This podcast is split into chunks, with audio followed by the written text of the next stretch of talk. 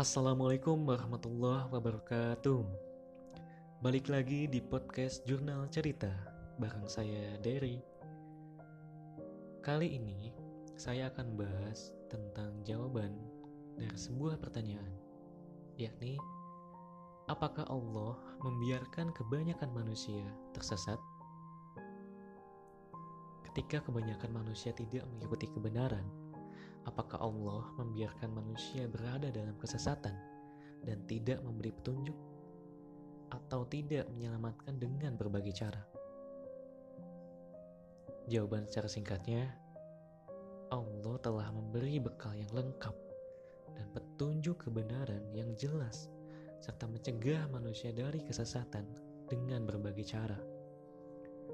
Tetapi kebanyakan manusia memang memilih kesesatan Adapun Allah telah memberi hak kepada manusia dalam memilih jalan hidupnya.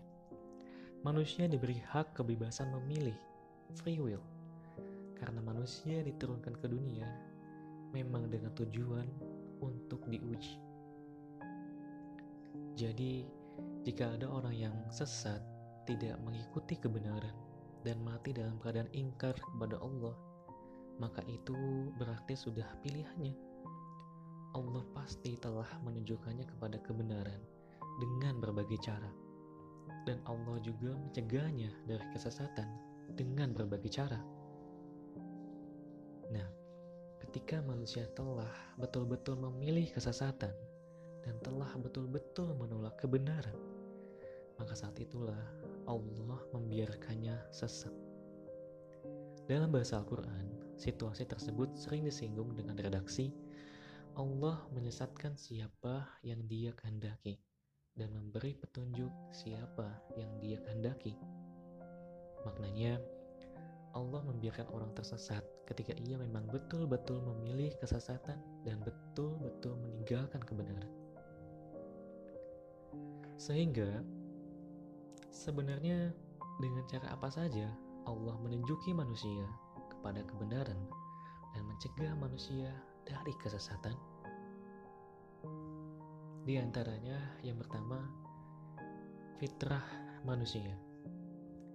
Ini adalah bekal paling mendasar dari Allah Subhanahu wa taala untuk manusia. Yaitu manusia terlahir dalam keadaan cenderung pada kebaikan dan kebenaran. Seperti yang tertuang dalam hadis Rasulullah, hadis Qudsi yang diriwayatkan dari Iyad ibnu Himar. Rasulullah SAW bersabda, Allah Subhanahu wa Ta'ala berfirman, Sesungguhnya aku menciptakan hamba-hambaku dalam keadaan hanif, lurus dan cenderung kepada agama yang hak, agama yang benar. Kemudian datanglah setan, lalu setan menyesatkan mereka dari agamanya dan mengharamkan kepada mereka apa-apa yang telah aku halalkan kepada mereka dan memerintahkan mereka untuk menyekutukanku dengan sesuatu yang tidak ada dasarnya dariku. Hadis riwayat Muslim. Hadis lainnya diriwayatkan dari Al-Aswad Ibnu Syari Bani Sya'ad. Rasulullah Shallallahu Alaihi Wasallam bersabda, Sesungguhnya tidak ada seorang anak pun yang dilahirkan, melainkan ia dilahirkan dalam keadaan fitrah, suci, ia masih tetap dalam keadaan fitrah suci hingga lisannya dapat berbicara, lalu kedua orang tuanya lah yang menjadikannya sebagai orang Yahudi atau orang Nasrani. Hadis riwayat Ahmad Nasai. Fitrah ini akan menjadi perangkat dasar untuk mencegah manusia dari kesesatan. Jadi, di tahap ini, di tahap paling awal ini, Allah sudah langsung mencegah manusia dari kesesatan. Allah tidak membiarkan manusia tersesat dari jalan yang Allah kehendaki. Selanjutnya, Allah memberikan paket perangkat indera untuk manusia sebagai bekal berikutnya agar manusia tidak tersesat dari jalannya. Yang yang kedua, paket pendengaran penglihatan, akal, hati nurani. Manusia diberi Allah Subhanahu wa taala berbagai perangkat yang menjadikan manusia memiliki kemampuan untuk melihat, mendengar, memikirkan, memilah, menilai, merasa, mempertimbangkan, memutuskan, dan lain sebagainya. Perangkat tersebut yaitu pendengaran, penglihatan, akal, hati nurani. Masing-masing perangkat tersebut sebenarnya memiliki fungsi yang berbeda, tetapi secara umum saling berkaitan dan menjadi satu fungsi, yaitu kemampuan memilah mana yang baik dan buruk, dan mana yang benar dan salah. Jika sedikit dipilah, fungsi masing-masing perangkat tersebut kurang lebih yang pertama pendengaran dan penglihatan itu untuk menerima informasi. Yang kedua akal memilah dan menilai baik buruk dan benar salah. Lalu yang ketiga, hati nurani. Mendorong untuk menerima dan memilih kebaikan dan kebenaran. Hati nurani tidak akan mendorong untuk memilih yang buruk dan salah.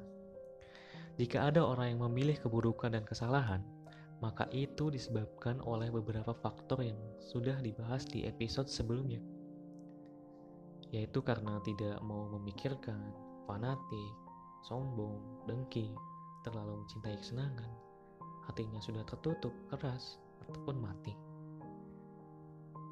Allah Subhanahu wa taala berfirman dalam Al-Qur'an surat Al-Mu'minun ayat 78 yang artinya dan dialah Allah yang telah menciptakan untukmu pendengaran, penglihatan, dan hati nurani. Tetapi sedikit sekali apa yang kamu syukuri. Maha benar Allah dengan segala firman-Nya. Lalu yang ketiga, Allah juga menunjuki kebenaran dan mencegah manusia dari kesesatan lewat alam semesta dan seisinya. Dengan manfaatnya, sifatnya, dan sistemnya sebagai renungan untuk kita semua. Perangkat akal dan hati yang sudah disebutkan tadi tidak akan berefek secara signifikan pada manusia jika tidak ada suatu hal yang bisa direnungkan atau dipikirkan maka Allah ciptakan alam semesta dengan segala isinya yang sangat-sangat beragam. Allah jadikan seluruh isi alam memberikan manfaat yang besar untuk manusia. Allah tetapkan juga sifat-sifat yang khas pada setiap benda ciptaannya, baik benda hidup maupun benda mati. Allah masih tetapkan suatu sistem yang berjalan sangat teratur pada seluruh ciptaannya dan semuanya itu saling berkaitan satu sama lain. Allah tetapkan semua itu sebagai tanda-tanda yang nyata akan keberadaannya, kekuasaannya, dan keber dan kebenarannya. Dan semua tanda-tanda tersebut baru dapat dirasakan, diterima, diakui jika kita terus direnungkan, diselami, dikaji terus-menerus. Kita sebagai manusia tidak bisa membantah bahwa sistem yang berjalan di alam semesta ini begitu lengkap, begitu seimbang, begitu kokoh, begitu detail, dan tidak ada manusia yang mampu melawan sistem alam tersebut. Bahkan ketika manusia berbuat menentang sistem atau hukum alam, ternyata muncul konsekuensi buruk yang harus ditanggung oleh manusia, seperti bencana alam, masalah sosial, masalah ekonomi, masalah kesehatan, dan lain sebagainya.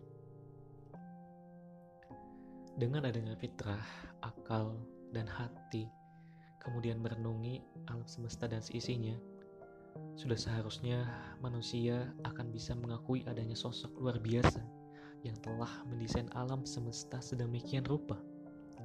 Dan sosok luar biasa itulah yang diakui sebagai Tuhan Pengakuan atau penerimaan akan adanya Tuhan ini menjadi modal awal manusia untuk nantinya menemukan sosok Tuhan yang sebenarnya, yaitu Allah Subhanahu wa taala. Subhanahu wa taala.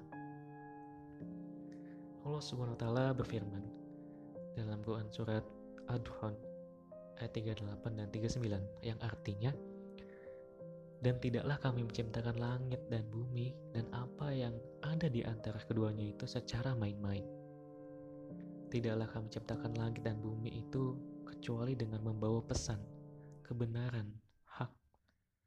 Tetapi kebanyakan manusia itu tidak mengetahui karena tidak mau memahami. Maha benar Allah dengan segala firman-Nya.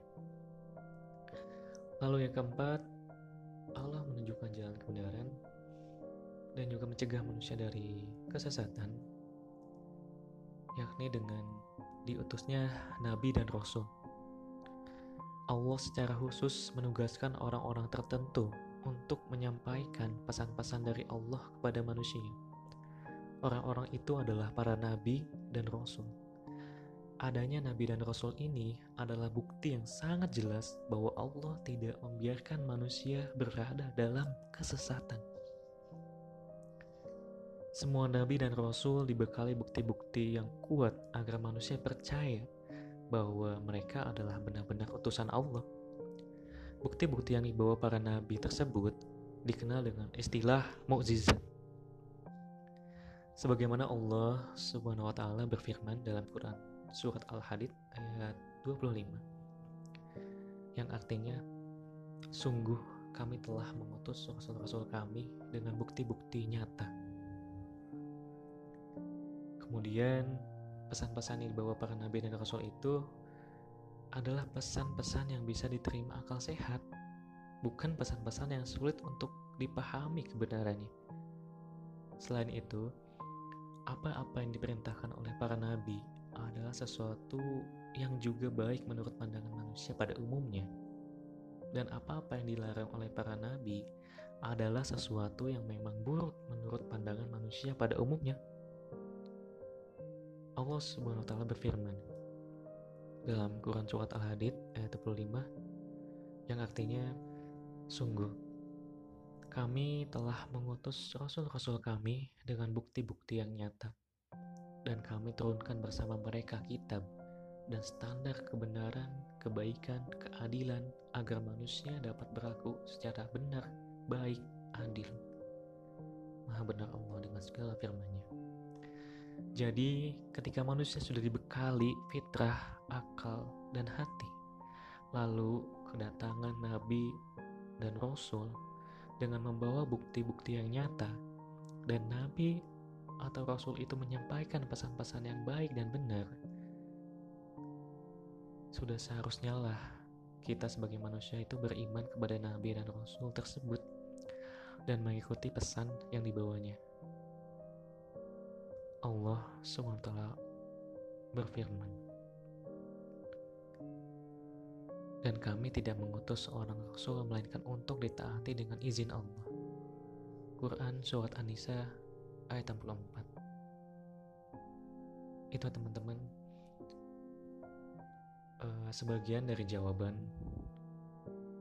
bahwa Allah tidak membiarkan manusia berada dalam kesesatan yang memberikan jalan kebenaran. Semoga dari empat pembahasan ini ada hikmah yang bisa diambil, pembelajaran, dan juga bisa menguatkan keimanan kita untuk senantiasa bisa terus bertawak kepada Allah Subhanahu wa taala. Selanjutnya ada tiga cara Allah lagi untuk mencegah manusia dari jalan kesesatan dan menunjukkannya kepada jalan kebenaran. Mau tahu apa pembahasan selengkapnya? Stay tune terus di podcast Jurnal Cerita. Buat tentu bareng saya Dery.